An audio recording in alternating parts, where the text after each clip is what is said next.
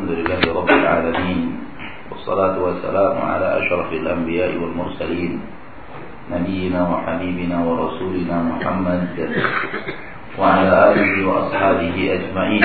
أشهد أن لا إله إلا الله وحده لا شريك له وأشهد أن محمدا عبده ورسوله صلى الله عليه وعلى آله وصحبه ومن تبعهم بإحسان إلى يوم الدين. وسلم تسليما كثيرا أما بعد معاشر المسلمين والمسلمات rahimani wa rahimakumullah. Kalau sudah sampai kepada kita keterangan tentang apa yang tadi daripada pengetahuan tentang tauhid rububiyah yang dimiliki oleh kufar Quraisy yang mana pengetahuan itu saja tidak cukup untuk memasukkan seseorang dalam agama Islam dia harus sampai kepada tauhid yang hak Tauhid yang sesungguhnya yaitu tauhid uluhiyah, penghambaan dirinya semuanya kepada Allah Subhanahu wa taala. Doanya, tawakalnya, minta dihindari dari mudarat, minta datang manfaat, minta beri rezeki, minta disehatkan, minta segala-galanya kepada Allah Subhanahu wa taala. Sabarnya hanya karena Allah, e, yakinnya hanya kepada Allah, takutnya hanya kepada Allah Subhanahu wa taala, harapnya hanya kepada Allah. Maka ketika itu seseorang telah sampai kepada tauhid uluhiyah, tauhid yang sesungguhnya. Dan tauhid uluhiyah inilah yang diinginkan dalam kalimat la ilaha illallah. Inti daripada tauhid. Yang mana kalau intinya itu kita dapatkan mesti dia mencakupi yang rububiyah. Karena tidak akan mungkin orang sampai kepada la ilaha illallah secara benar kalau dia tidak memiliki kebenaran di dalam rububiyah. Maka orang yang betul-betul mengerti makna la ilaha illallah dia tahu benar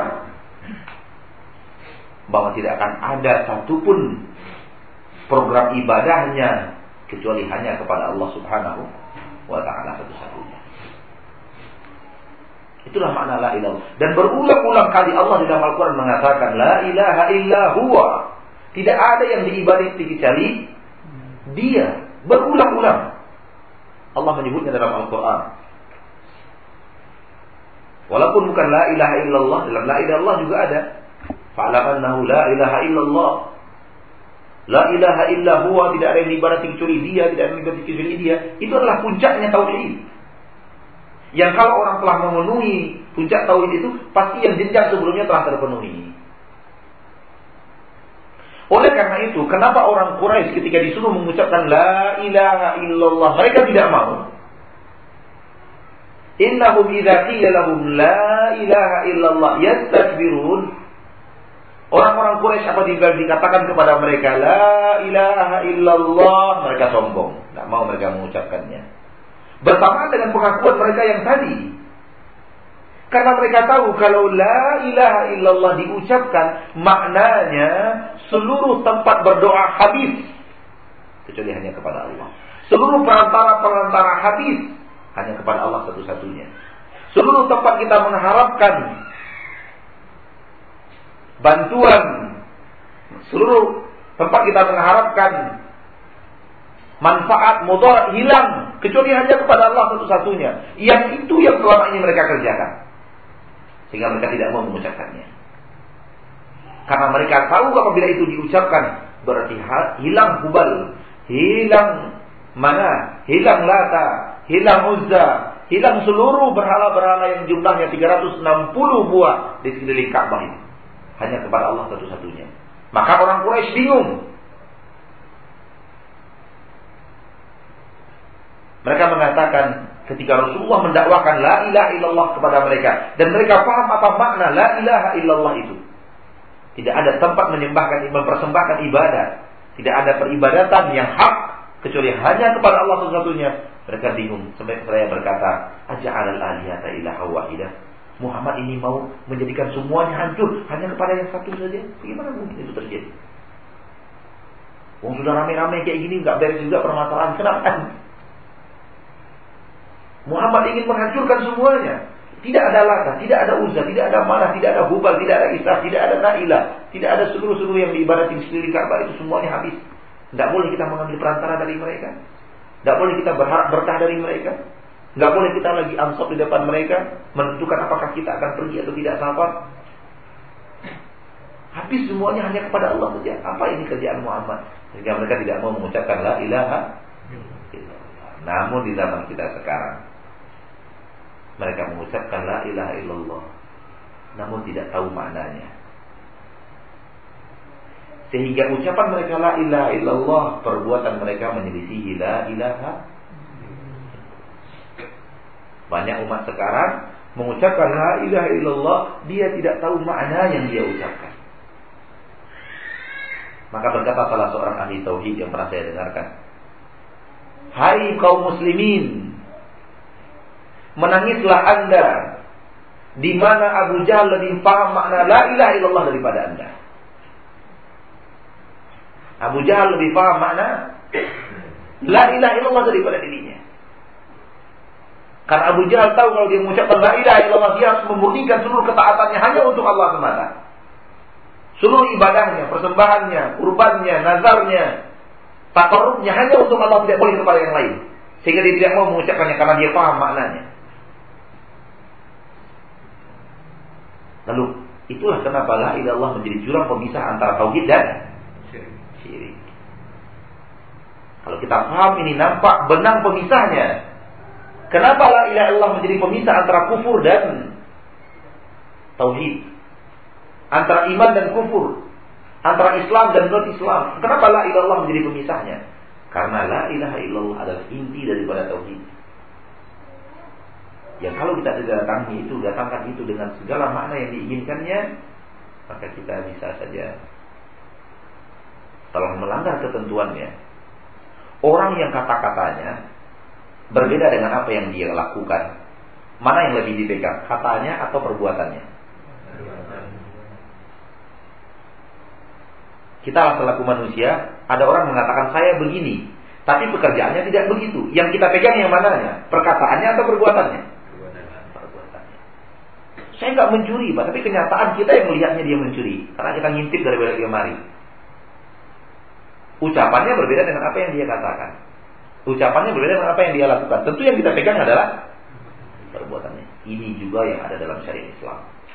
Orang yang mengucapkan la ilaha illallah, dia melakukan syirik yang dipegang itu kesyirikannya, bukan ucapannya. Sampai dia tobat daripada syirik tersebut. Sampai dia menjadikan dirinya murni hamba Allah. Seluruh ibadahnya hanya untuk Allah dan dia tidak berikan kepada sesuatu selain Allah. Mudah-mudahan pembahasan kita pada malam hari ini bermanfaat daripada pembahasan tauhid. Dan waktu yang tersisa, sebagaimana biasa, kalau ada bapak dan ibu kaum muslimin dan muslimat memiliki pertanyaan dan saya memiliki jawabannya, maka kita akan jawab. Insya Allah Taala.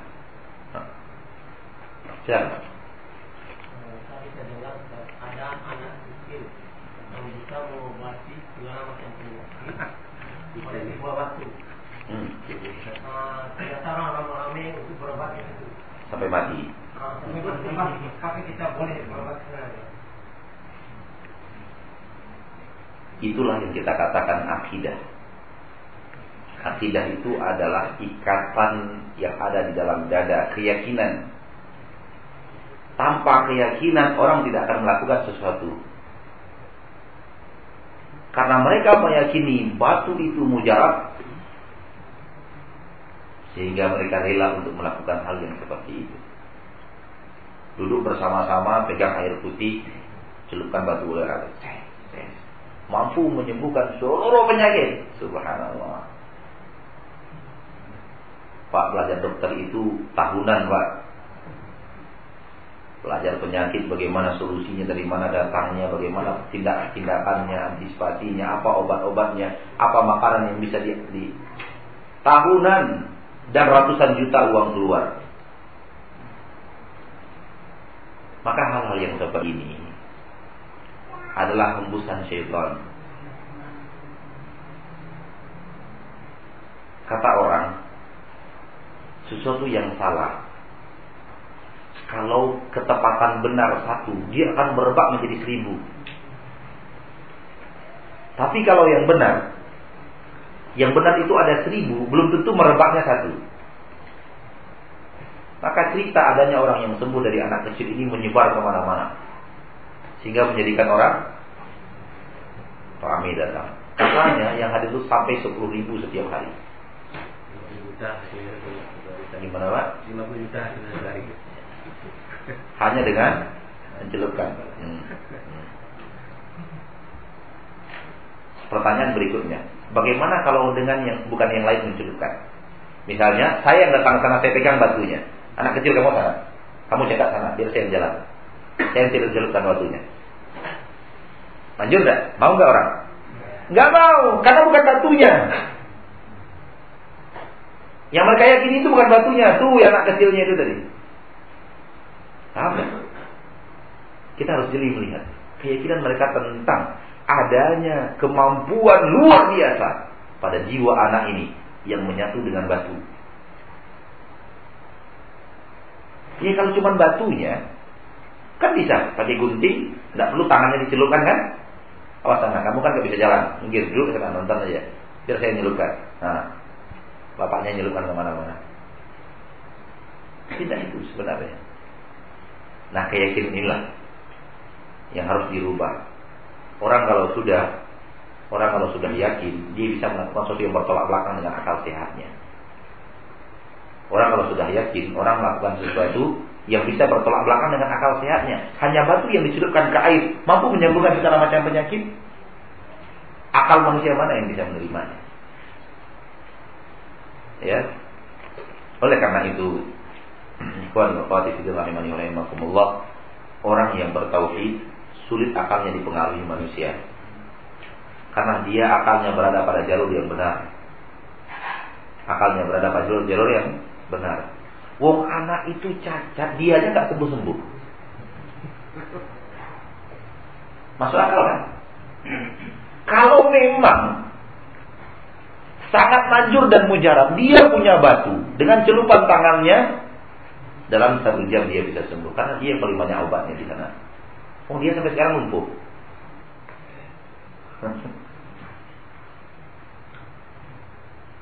Entah bertolak belakang kayak pemikiran kita. Kalau saya gitu cara berpikir. Kalau memang dia bisa memberikan kesembuhan, batunya itu betul luar biasa. Oh dia yang pertama kali sehat dong. Hah? Dia dia sebenarnya sakit. Hah? Wallahu. Jadi manusia itu tadi kalau sudah yakini aneh-aneh, ya. Dan kalau sampai orang itu meyakini betul-betul anak ini yang menyembuhkan itu syirik. Sampai dia betul-betul meyakini anak ini yang menyembuhkan itu syirik. Wallahu alam. Apa mungkin ada pekerjaan setan yang menampakkan di batu itu? Bisa jadi. Jadi kalau kita mengatakan jadi setan itu akan menyesatkan suatu kaum begitu jadi setan itu berfungsi mungkin sebagian ada yang disehatkan oleh setan yang karena dulu pernah juga kejadian sekitar tahun 60-an dulu itu di Toronto hmm. itu si Tar Tar namanya itu hmm. pasti sama saya yang itu itu dia dengan air mengobati orang sehingga orang itu kota Toronto itu macet lah semoga ramainya orang bunuh berobat iya. jadi saya ingat itu dengan ini sama pula dengan itu sekarang seputarnya udah sehat Eh udah udah. Diblokir aja akhirnya oleh uh. Karena karena uh, apa namanya sudah menimbulkan kemacetan dan pokoknya yang apanya uh, efek sampingnya tidak besar gitu. Hmm.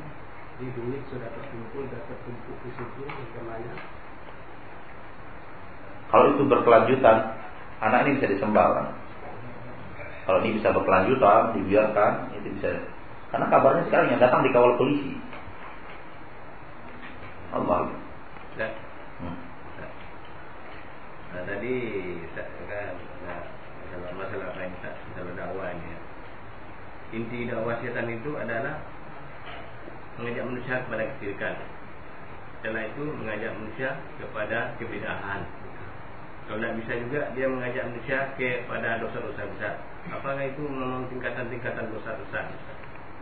Kalau tingkatan dosa kita tidak tahu berapa frekuensinya. Tetapi kenapa dilakukan itu oleh syaitan? Karena melihat kesusahan orang untuk bertaubat. Orang kalau sudah terjemah ke dalam syirik, susah dia bertaubat. Orang kalau sudah terjemah ke dalam bid'ah, susah untuk keluar dari bid'ah. Sehingga walaupun volumenya kecil sebenarnya secara ukuran, kalau itu terus menerus dan orang tidak mau keluar itu lama-lama dia akan menjadi besar. Jadi tidak ada juga keterangan bahwa bid'ah itu itu misalnya dosanya 500. Kalau kalau kalau dosa besar itu hanya 200 sehingga kita mengatakan sehingga kita mengatakan bahwa dosa dosa dosa berbuat bid'ah itu jauh lebih besar daripada dosa berbuat dosa-dosa besar misalnya. Kita tidak berani mengatakan seperti itu. Ya. Karena tidak ada keterangan bahwa besarnya volume dosa itu seberapa, kita tidak tahu. Tetapi kenapa syaitan berusaha untuk menyerumuskan manusia ke bid'ah dulu dibanding ke maksiat dulu? Karena orang yang berbuat maksiat dia sadar dia salah. Tanyakan pemabuk-pemabuk jalanan. Tanyakan kepada para koruptor. Tanyakan kepada mereka, mabuk itu bagus atau enggak? Dosa atau enggak? Dia mengatakan dosa. Tanyakan kepada koruptor, korupsi itu dosa apa? Dosa. Sehingga ketika mereka ingin berusaha untuk menang lagi, semua semua slogannya ingin membahas korupsi, memberantas korupsi. Karena dia tahu korupsi itu salah. Tapi tidak begitu halnya dengan bid'ah. Orang sulit keluar daripada jeratan bid'ah karena dia merasa apa yang dilakukan adalah sedang mendekatkan dirinya kepada kepada Allah. Makanya seperti itu. Tapi volume dosa kita tidak tahu. Volume dosa kita tidak tahu. Kembalikan kepada Allah Subhanahu wa taala. Bagaimana tanggapan dan nasihat Ustaz tentang adanya di kalangan pelajar dan masyarakat kita yang apabila mereka kehilangan sesuatu seperti handphone, handphone uang, cincin, benda-benda berharga tersebut, mereka membuat mereka membuat kunci diikat di dalam Al-Quran. Kemudian mereka membaca Al-Quran dan menyebutkan nama yang hadir di situ. Apabila benar, maka Al-Qurannya berputar.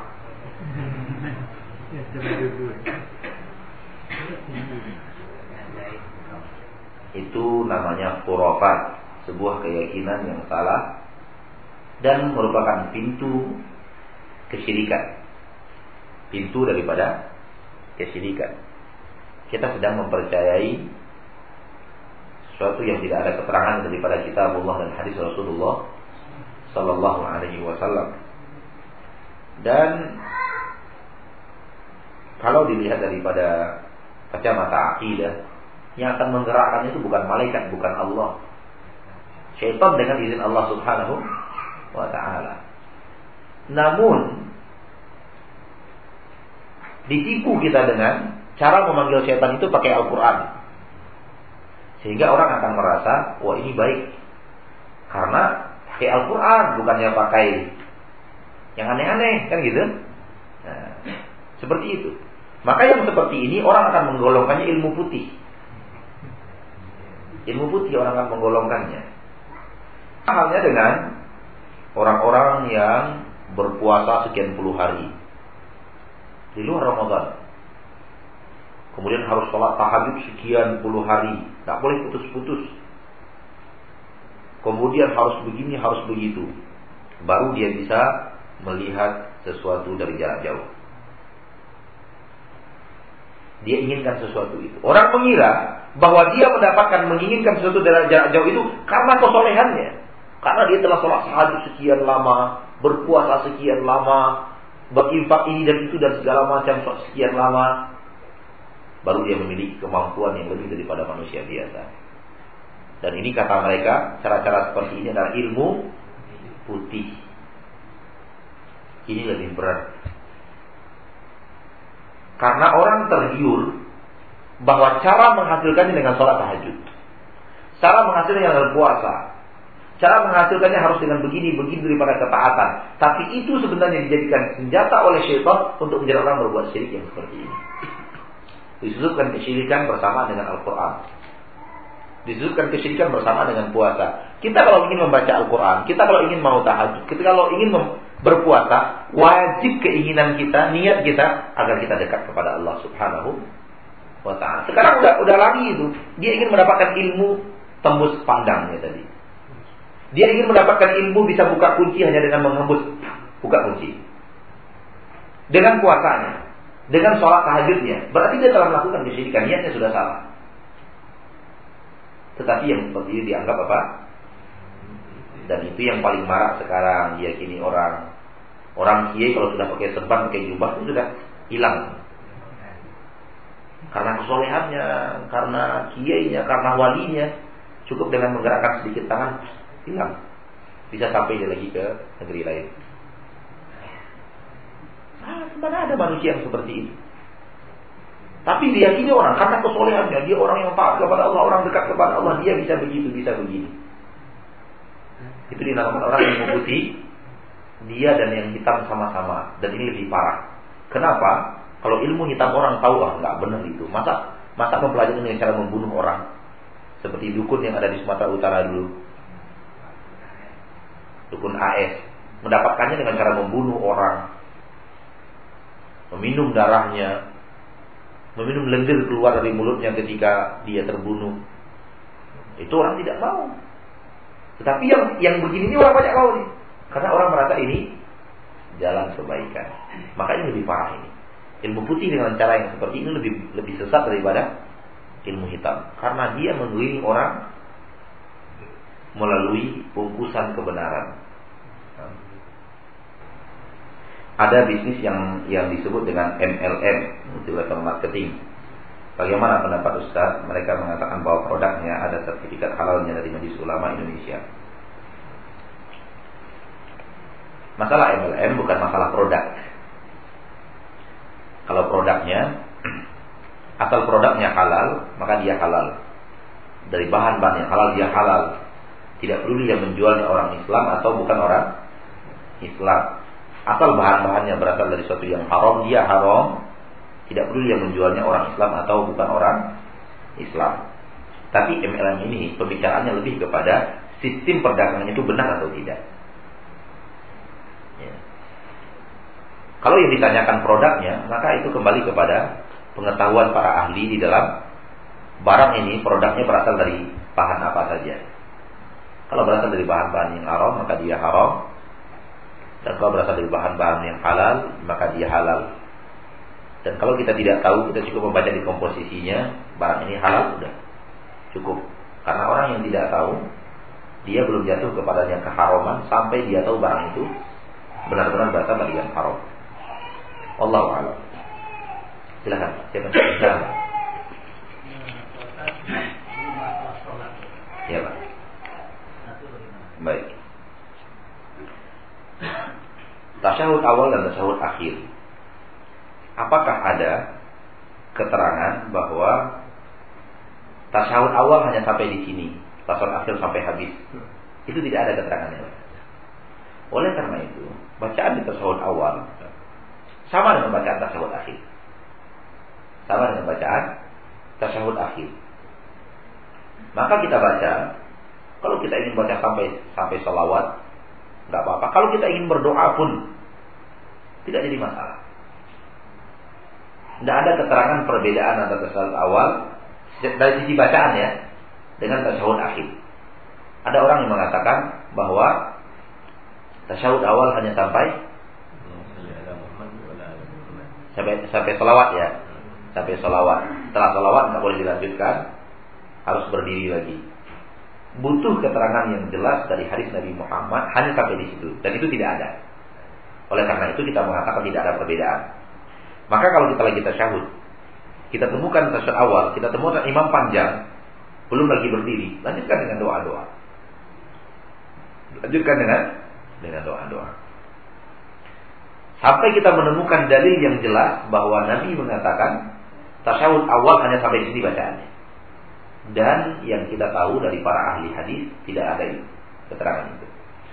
Oleh karena itu sama antara syawal dan rasul itu bacaannya sama. Kemudian sholat yang dua rakaat, apakah duduknya seperti duduk tahiyat awal atau tahiyat yang terakhir? Tahiyat awal itu dalam bahasa Arabnya, dalam bahasa agamanya iftirash. Tahiyat akhir itu dalam bahasa agamanya tawarruk. Tawarruk, tahiyat yang terakhir. Apakah duduknya iftirash atau duduknya tasyahud. Apabila kita membaca masalah-masalah e, pembahasan ini dalam dalam pembahasan fikih, kita akan menemukan dua pendapat ulama. Pendapat Imam Syafi'i dan pengikut-pengikut Imam Syafi'i mengatakan duduknya duduk seperti duduk yang terakhir. Duduk tahiyat yang terakhir, tawarruk. Dengan alasan bahwa duduk tawarruk adalah duduk tahiyat yang setelahnya ada salam. Yang setelahnya ada salam. Jadi Imam Syafi'i memandangnya dari sudut bahwa setelah tahiyat ini salam. Kalau seperti ini keadaannya, di dalam sholat-sholat fardu, tahiyat yang setelahnya ada salam, tawaruk atau istirahat? Tawaruk. Berarti tawaruk juga. Itu pendapat Imam Syafi'i. Pendapat yang kedua mengatakan bahwa tidak tawaruk, tapi iftirash. Karena jumlahnya hanya dua rakaat. Jumlahnya hanya dua rakaat, maka dilakukan cara duduknya seperti sholat-sholat yang di rakaat yang kedua. Seluruh sholat yang di rakaat yang kedua, eh, duduknya adalah iftirash. Ini rakaat yang kedua, bukan rakaat yang keempat. Kita baru duduk tawaruk apabila rakaatnya empat dengan dua tasyahud. Kalau satu tasyahud mana? Makanya saya kena membahas. Kata mereka bahwa kenapa kita iftirash? Karena kita di rakaat yang kedua. Setelah itu salam. Dan seluruh sholat yang rakaat yang kedua itu duduknya iftirash. Kecuali kalau dua kali kita punya salam, di, di, di, di, di yang pertama kita iftirash, di kedua kita tawaruk. Karena ini hanya dua maka itu itu dalam pendapat fikih. Pendapat yang paling kuat sebenarnya adalah bagaimana masalah ini ada di zaman Rasulullah SAW dan bagaimana Nabi melakukannya. Kalau kita bertemu bagaimana Nabi melakukannya, maka batal seluruh pendapat manusia.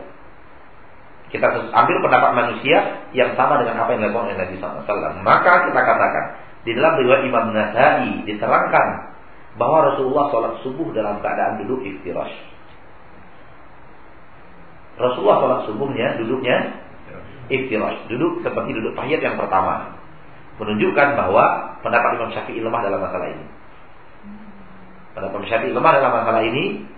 Oleh karena itu, kebanyakan para syawafi orang-orang yang mengikuti mazhab Imam Syafi'i duduknya adalah tawarruk. Nah, karena telah bertemu riwayat ada di dalam riwayat Imam Nasai bagaimana duduknya Nabi SAW ketika tahiyat pada sholat subuh diterangkan bahwa Nabi duduknya istirahat seperti duduk yang ayat yang pertama. Maka seluruh yang seperti sholat subuh itu duduknya adalah istirahat. Wallahu a'lam. Mana yang kita ambil itu? Yang selama ini kita duduk tawaruk. Tadi hadis Nabi telah kita bacakan. Iya istirahat. Hadis Nabi kita kita terangkan bahwa di dalam hadis Nabi riwayat Imam Nasai diterangkan Nabi sholat sholat subuhnya istirahat. Sholat subuh kan dua rakaat pak. Iktirash. Mana Bapak pilih? Ini pendapat Nabi, ini pendapat Imam Syafi'i. Mana yang dipilih?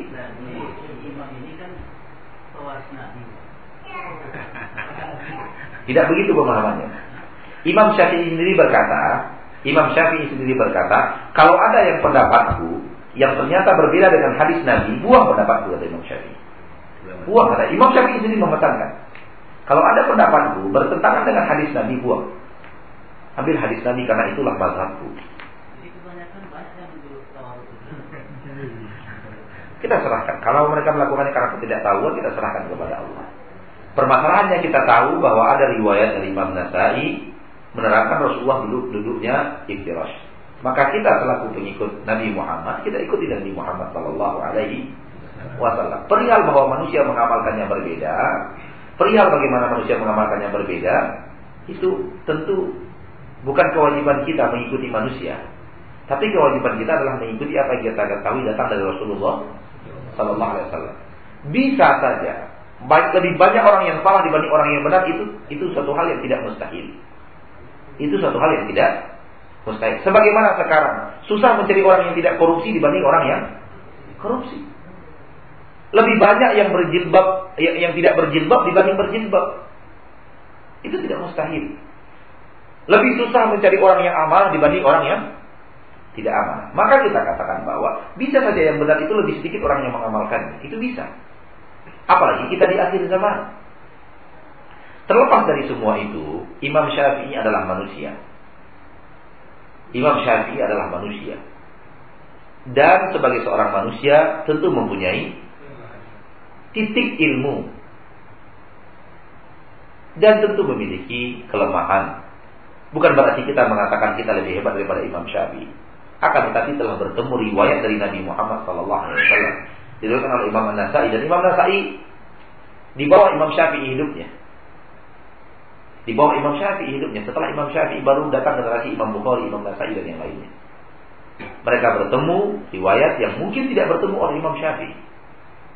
Bahwa Nabi Muhammad duduknya ketika sholat subuh adalah iftirash. Berarti kita duduk iftirash. Karena telah sampai kepada kita keterangan bahwa duduk Nabi Muhammad itu iftirash. Imam Syafi'i sendiri berkata, kalau ada pendapatku bertentangan dengan hadis, sampaikan pendapatku, ambil hadis itu karena itulah mazhabku.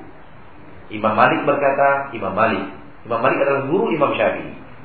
Imam Malik berkata, karena Imam Malik tinggalnya di kota Madinah, sambil menunjuk kepada kuburan Nabi Muhammad, beliau berkata, seluruh pendapat manusia Seluruh pendapat manusia boleh diterima, boleh ditolak kecuali yang ada dalam kuburan ini. Sambil menunjuk kepada kuburan Rasulullah SAW. Jadi beliau mengatakan pendapat saya, pendapat siapa pun boleh ditolak, boleh diterima. Kecuali pendapat yang ada di dalam kuburan ini, yaitu menunjuk kepada kuburan Nabi Muhammad, tidak boleh ditolak. Wajib di, diterima. Banyak sekali memang ketika kita berbicara dengan para kaum muslimin yang cinta kepada Imam Syafi'i dan kita mencintai Imam Syafi'i. Kita mencintai Imam Syafi'i. Jadi salah dong Imam Syafi'i. Perkataannya itu seolah-olah menggambarkan bahwa Imam Syafi'i tidak pantas untuk disalahkan. Kemudian ada yang lebih keras lagi. Jadi kamu lebih hebat daripada Imam Syafi'i. Kita tidak tidak seperti itu permasalahannya. Manusia tentu memiliki titik batasan dan tidak mungkin ada manusia setelah para nabi dan para rasul seluruh perkataannya benar sehingga tidak boleh di diselisihi tidak boleh diselisih itu tidak mungkin. Dan Imam Syafi'i sendiri berpesan. Seorang ulama terkenal bernama Imam Nawawi adalah seorang ahli dalam mazhab Imam Syafi'i. Sehingga dia memiliki buku yang sangat besar berjudul buku Al-Majmu' itu adalah buku yang paling hebat dalam mazhab Imam Syafi'i. Karya Imam Nawawi. Dia berulang-ulang kali, Imam Nawawi berulang-ulang kali mengatakan di dalam beberapa hadis, dia beliau ahli hadis, Imam Nawawi ahli hadis. Dalam sebuah hadis yang ternyata hadis itu bertolak belakang dengan pendapat Imam Syafi'i, Imam Nawawi mengatakan di dalam syarahnya bahwa sebenarnya dalam masalah ini berbeda dengan mazhabnya Imam Syafi'i. Tapi sengaja kita tinggalkan pendapat Imam Syafi'i dan kita kembali kepada hadis karena itu adalah perintah dari Imam Syafi'i. Karena itu adalah perintah dari Imam Syafi'i. Wallahu a'lam. Ya tadi Ustaz yang saya ada yang Ustaz. Kalau umpama yang sholat empat rakaat itu satu salam gimana Ustaz? Satu satu tasyahud. Duduknya gimana? Ikhtiras. Yang satu salam ikhtiras. Saya setiap bangun untuk melaksanakan sholat subuh, saya menyetel alarm karena saya takut tidak bisa bangun di waktu sholat subuh untuk berjamaah. Bagaimanakah itu Ustaz? Itu namanya usaha. Usaha untuk bangun. Sama halnya usaha tersebut dengan kita mengatakan kepada ibu kita, Bu, kalau nanti saya terlambat, tolong bangunkan. Apa bedanya? Tidak ada bedanya. Yang satu minta tolong kepada ibu. Hah? Satu lewat dan mungkin lewat alarm lebih pasti. Karena ibu kita bisa tertidur, alarm tidak bisa tertidur. Habis baterai paling. ya kan? Jadi itu usaha untuk bangun sholat subuh. Usaha. Sebagaimana usaha kita untuk yang lainnya. Ya. Nah, boleh. Insya Allah Ta'ala tidak jadi masalah. Bolehkah mentakwil sifat Allah seperti istiwa itu berarti daulah atau tangan Allah bermasuk kekuasaan? Bukankah alusnya itu paling tahu kebenaran dan paling cinta terhadap makhluk tetapi kenapa apa anda masih buruk terhadap orang tua saudara mereka susah kalau diajak pergi mengaji bagaimana hal tersebut terhadap buruk akhlak berarti belum sempurna iman. Masalah tauhid, istiwa, istaula dan yang lainnya mungkin terlalu panjang untuk kita bahas karena tidak tidak saya bahas. Maaf nanti kalau mau bertanya silahkan langsung. Kita ambil pertanyaan yang ke yang bawahnya. Bukankah sunnah itu paling tahu kebenaran dan paling cinta terhadap makhluk? Tetapi kenapa akhlak anak masih buruk terhadap orang tua, saudara? Mereka susah kalau diajak pergi mengaji. Bagaimana hal itu tersebut Ustaz? Apakah buruknya akhlak berarti belum sempurnanya iman? Kalau tahu akhlak kita buruk itu sudah kemajuan. Kalau tahu kita bahwa akhlak kita buruk, apalagi kepada orang tua, maka yang harus kita lakukan mati-matian adalah memperjuangkan akhlak kita tidak buruk, agar akhlak kita tetap baik kepada orang tua. Ya. Dan kalau kita tahu akhlak kita buruk kepada orang tua dan masih kita pertahankan, kita yang salah. Apakah akhlak buruk menunjukkan iman kurang kurang apa tadi? Kurang sempurna? Ya. Ya. Karena amalan adalah bagian daripada iman. Ketika kita melakukan sebuah poin kesalahan, ngomong ke orang tua kasar, kita telah melanggar poin-poin iman sehingga iman kita menurun. Setiap maksiat yang kita lakukan membuat iman kita apa? Turun. Setiap ketaatan yang kita lakukan membuat iman kita naik. Dan kalau kita memiliki akhlak yang buruk, apalagi kepada orang tua, waliyatubillah, Sulit orang yang, yang akhlaknya buruk kepada orang tua akan mendapatkan kehidupan yang nyaman di permukaan bumi. Siapa pun dia. Kita akan temukan kehidupan yang selalu sempit, susah. Dan karena dia tidak mendapat berkah dari ketaatannya kepada orang tuanya. Maka berusaha semaksimal mungkin untuk menghargai orang tua. Untuk orang tua itu Al-Quran mengatakan wala Uf. Jangan katakan kepada orang tuamu uf. Uf itu adalah kalimat yang paling rendah dalam bahasa Arab menunjukkan ketidaktahuan dengan adab yang tidak baik. Ya, menunjukkan ketidaksukaan. Ada orang tua berkata, uf. Artinya, ah, aku nggak nggak mau yang seperti itu. Tapi dia mengatakan, uf. Hanya itu saja dilarang oleh syariat. Bagaimana kalau kita mengatakan kepada orang tua, ya ngajilah ya, ayah masih bodoh. Itu lebih daripada uf. Yang uf saja tidak boleh. Kalau dalam bahasa kita, dalam dalam realita kehidupan kita menunjukkan ketidaksukaan dengan dengan ungkapan yang paling kecil adalah ah. Tahu kan? Bahasa Ah, mencapai. Mencapai. Itu menunjukkan ketidaksukaan kita kepada sesuatu. Yang seperti itu tidak boleh kata Al-Quran kepada orang tua kita. Bagaimana mungkin kita kemudian mendakwahi orang tua kita dengan bahasa yang kasar? Mengajaknya mengaji dengan cara mengajak yang kasar. Yuk ya, supaya yang itu hilang kebodohan-kebodohan ayah hari kita mengaji. Tidak boleh seperti itu. Ayah itulah Orang kayak nggak saya isu, eh nggak ikuti. Orang kayak saya isu itu ada nama payah. Iku yang badan gini ya. Biar terbuka lo pikiran ayah tuh. La ilaha illallah. Tidak pantas seorang anak yang seperti itu kepada orang tuanya. Karena mengatakan kepada orang tua terlarang. Terlarang oleh Al-Quran. Maka akhlak kita harus, harus baik. Kepada semua orang, terutama kepada orang tua sudah berdakwah dengan bahasa lembut, akhlak yang lembut, belum tentu orang tua kita mau terima dari kita. Belum tentu orang tua kita mau terima dari kita. Bagaimana kalau kita berdakwah dengan akhlak yang jelek? Allah Taala. Ustaz, bagaimana cara kita menasihati saudara kita yang tetap berpegang teguh dengan kesalahan yang ia lakukan? Contoh, kita menasihati saudara kita tersebut untuk tidak berdua-duaan dengan wanita yang bukan mahram atau keluar di dalam bersafar tapi dia beralasan itu biasa di kalangan masyarakat umum dan tidak biasa untuk kamu dalam kelompok ahlu sunnah. Kalau kita sudah menasihati dengan cara yang baik, akhlak yang baik, dia tidak tetap ikut, tidak ada lagi tugas kita. Itulah kemampuan kita, hanya menasihati, memberikan keterangan, memberikan penyampaian dengan akhlak yang terpuji. Dan setelah itu kita bersabar atas tindakan dan tindakan yang dia lakukan dan atas kejadian-kejadian. Karena kemampuan kita hanya menyampaikan. dengan cara yang terbaik, dengan akhlak yang terbaik, dengan sesuatu teori yang terbaik untuk bisa membawa dia kepada kebenaran. Kalau dia juga tetap tidak mau, tidak ada lagi setelah itu apa yang bisa kita lakukan selain bersabar. Dan kalau ada kesempatan kita ulangi. Kita ulangi tanpa harus putus asa. Bagaimana caranya supaya dia terima? Tidak ada cara. Bagaimana orang bisa terima? Tidak ada caranya. Karena kalau cara itu ada pasti kita semua bisa berubah orang. Dan buktinya bahwa tidak banyak orang yang tidak bisa berubah. Dan cara yang seperti itu tidak dikuasai oleh seorang makhluk pun termasuk Nabi Muhammad Sallallahu Alaihi Wasallam. Setiap kita nasihati orang langsung bisa berubah, itu nggak ada yang bisa seperti itu.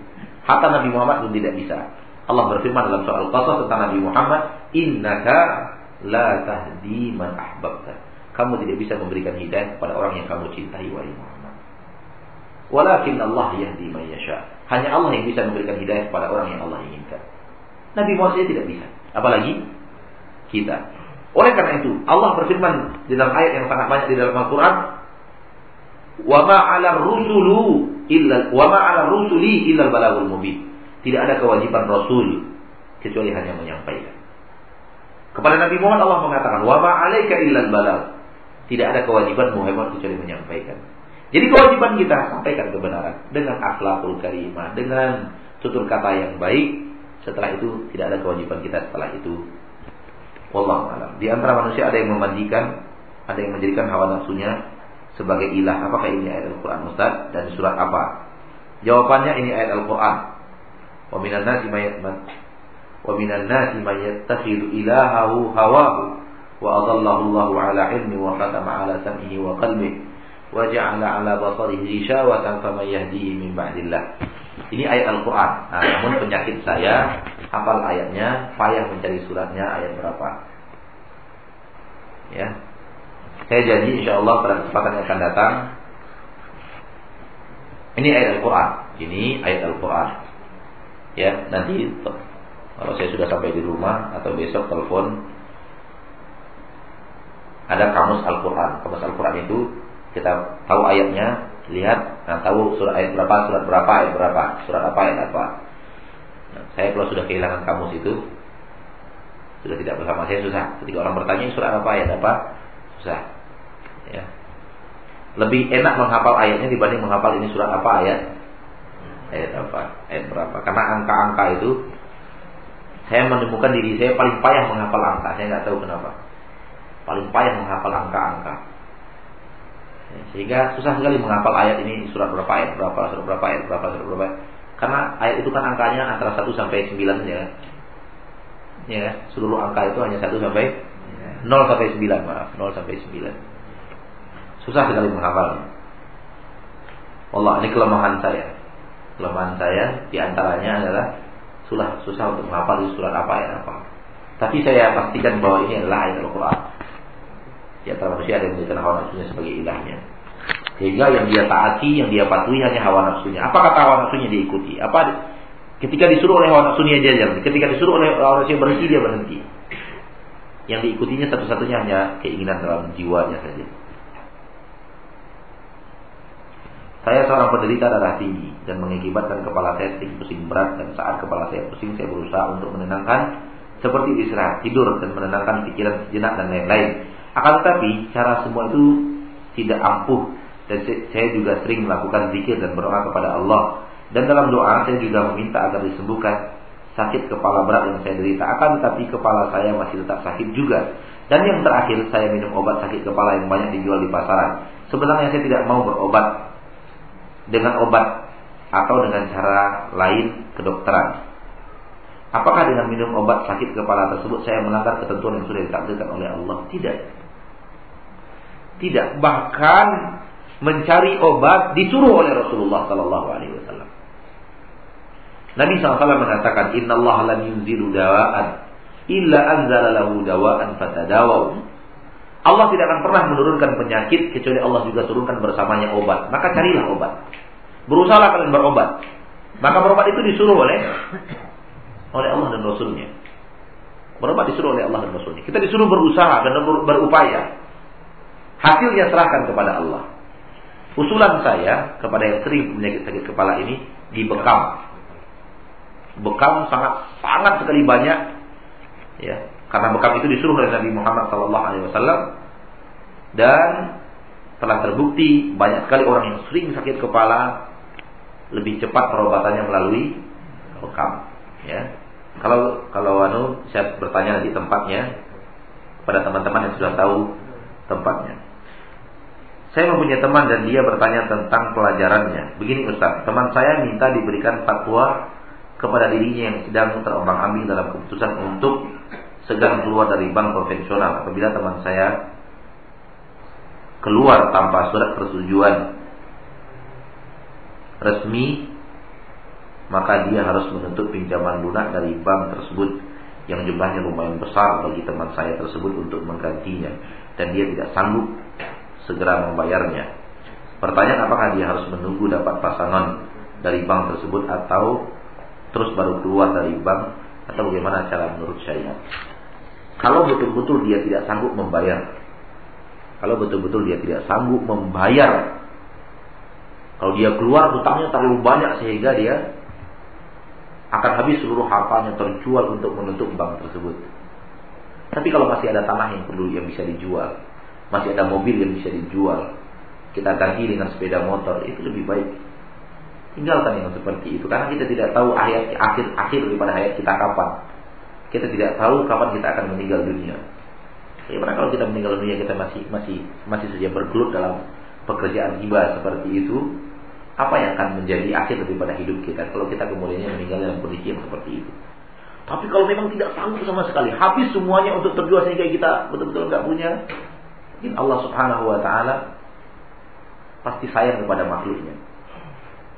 Berdoalah kepada Allah agar kita sanggup memberikan mengeluarkan bayar walaupun harus menjual tanah misalnya, ada mobil menjual mobil untuk menutupi, itu lebih baik. Itu jauh lebih baik dibanding harus berharap bahwa mungkin saya pensiun tiga tahun lagi, lima tahun lagi karena kita tidak tahu umur kita kapan. Ya, ini pertanyaan yang disampaikan di radio tadi, ya. Sampaikan di radio dan sepertinya tidak puas dan minta diulang kembali pertanyaan ini maka saya saya kalau saya menyarankan lebih baik membersihkan diri daripada maksiat. Dibanding harus berupaya mencari jalan yang mudah bagi kita. Karena kita tidak tahu umur kita akan berakhir kapan. Saya tidak tahu kondisinya. Kalau memang betul-betul tidak bisa sama sekali Mungkin ini uzur di hadapan Allah untuk dia belum berhenti. Tapi kalau masih ada kemungkinan untuk jual tanah yang sudah pernah-pernah kita beli, jual sesuatu dan kita mulai dari sesuatu, maka itu lebih baik. Lebih baik karena kita tidak tahu kapan akhir daripada kehidupan kita, kapan malaikat mau datang. Sampai di sini pertemuan kita pada hari ini. Semoga Allah Subhanahu wa taala masih ada pertanyaan, Pak? Tidak silakan kata. Ini masalah haram dan halal itu. Iya, Pak yang menghalalkan Allah, mengharamkan Allah. Dan Rasulnya. Ya, Rasulnya. Apakah ulama mengharamkan itu rokok? Dari mana? Mengharamkan sesuatu dan menghalalkan sesuatu Allah Subhanahu wa taala. Betul. Dan di dalam Al-Qur'an surat An-Nisa saya cari ya, bentar dalam surat An-Nisa saya yakin dia dalam surat An-Nisa namun ayat berapa? Surat An-Nisa ayat 83. Di dalam surah An-Nisa ayat 83 Allah berfirman, "Wa idza ja'ahum amrun minal amni awil khawfi adza'u bih, walau radduhu ila rasuli wa ila ulil amri minhum la'alimahu alladhina yastanbitunahu minhum walaula fadlullahi 'alaikum wa rahmatuhu lattaba'tum asyaitana illa qalila." Apabila datang kepada mereka sebuah urusan, mereka langsung tebarkan masalah tersebut. Andai mereka kembalikan dulu permasalahan itu kepada Rasul dan kepada ulil amri. Ulil amri dalam ini adalah para ulama yang mengerti hukum. Andai mereka kembalikan kepada Rasul dan kepada ulil amri dari mereka, orang yang mempunyai kemampuan dari mereka dan mengerti syariat la'alimahu alladhina yastanbitunahu minhum maka akan diketahui oleh mereka-mereka yang selalu mengambil intisari daripada syariat untuk mengetahui dari mereka apa sebenarnya hukumnya. Ayat ini menerangkan adanya masalah-masalah yang akan datang nanti yang di dalam Al-Quran dan hadis tidak jelas keterangannya. Tidak jelas maksudnya adalah tidak ada kata putus yang tegas. Karena masalahnya belum ada di zaman Nabi Shallallahu Alaihi Wasallam. Tapi masalahnya datang setelahnya. Setelah Rasulullah wafat, datang masalah. Yang mana masalah ini tidak ada di zaman Nabi Muhammad Shallallahu Alaihi Wasallam. Maka masalah yang seperti itu, menurut Al-Quran 83 surah An-Nisa, kembalikan kepada ahli ilmu. Sehingga mereka bisa mengkajinya secara secara syariat sesuai dengan kaidah-kaidah yang telah ditetapkan oleh Al-Quran dan Hadis sehingga mereka bisa mengetahui hukumnya sehingga mereka bisa mengetahui apa hukumnya. Melalui kaidah-kaidah yang telah diajarkan oleh kitabullah dan hadis Nabi Muhammad sallallahu alaihi wasallam. Karena kita yakin bahwa rokok tidak akan ada kita bertemu ayat Al-Quran mengharapkan saya harapkan kepada kalian rokok. Itu tidak akan ada. Hadis Nabi saya harapkan kepada kalian menghisap yang yang bernama rokok. Tidak akan ada. Karena bahwa rokok itu tidak ada di zaman Rasulullah Sallallahu Alaihi Wasallam. Sebagaimana tidak akan bertemu oleh kita zakat beras sekian banyaknya, tidak akan bertemu zakat beras berapa. Karena beras tidak ada di zaman Rasulullah Sallallahu Alaihi Wasallam. Maka keliling kita mencari hadis Nabi, ayat Al-Quran tentang zakat beras, nggak akan ketemu. Lalu dari mana kita tahu zakat beras? Kembalikan kepada ulama.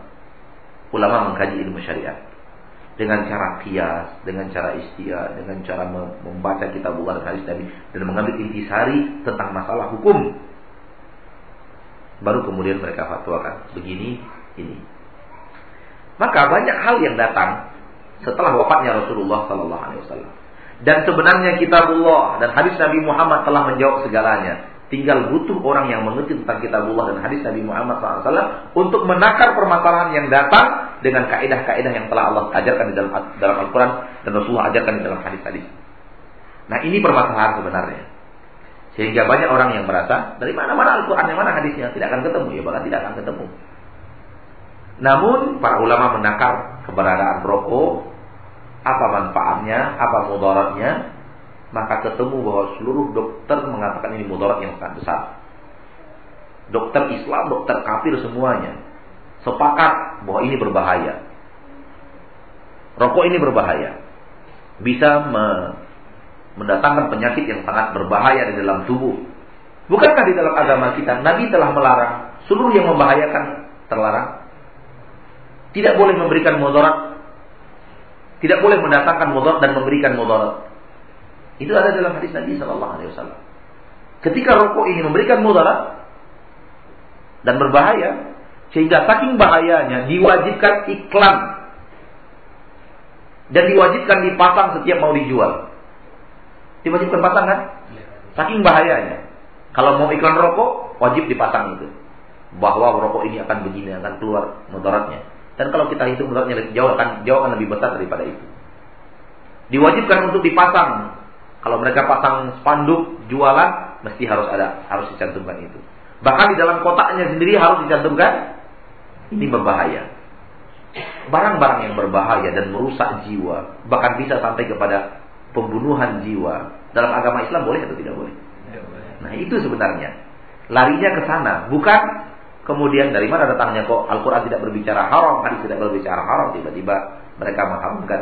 Karena mereka melihat dari kaidah-kaidah yang belajar oleh agama Islam. Belum lagi masuk kepada kaidah mubazir. Belum lagi memberikan mudarat kepada orang lain.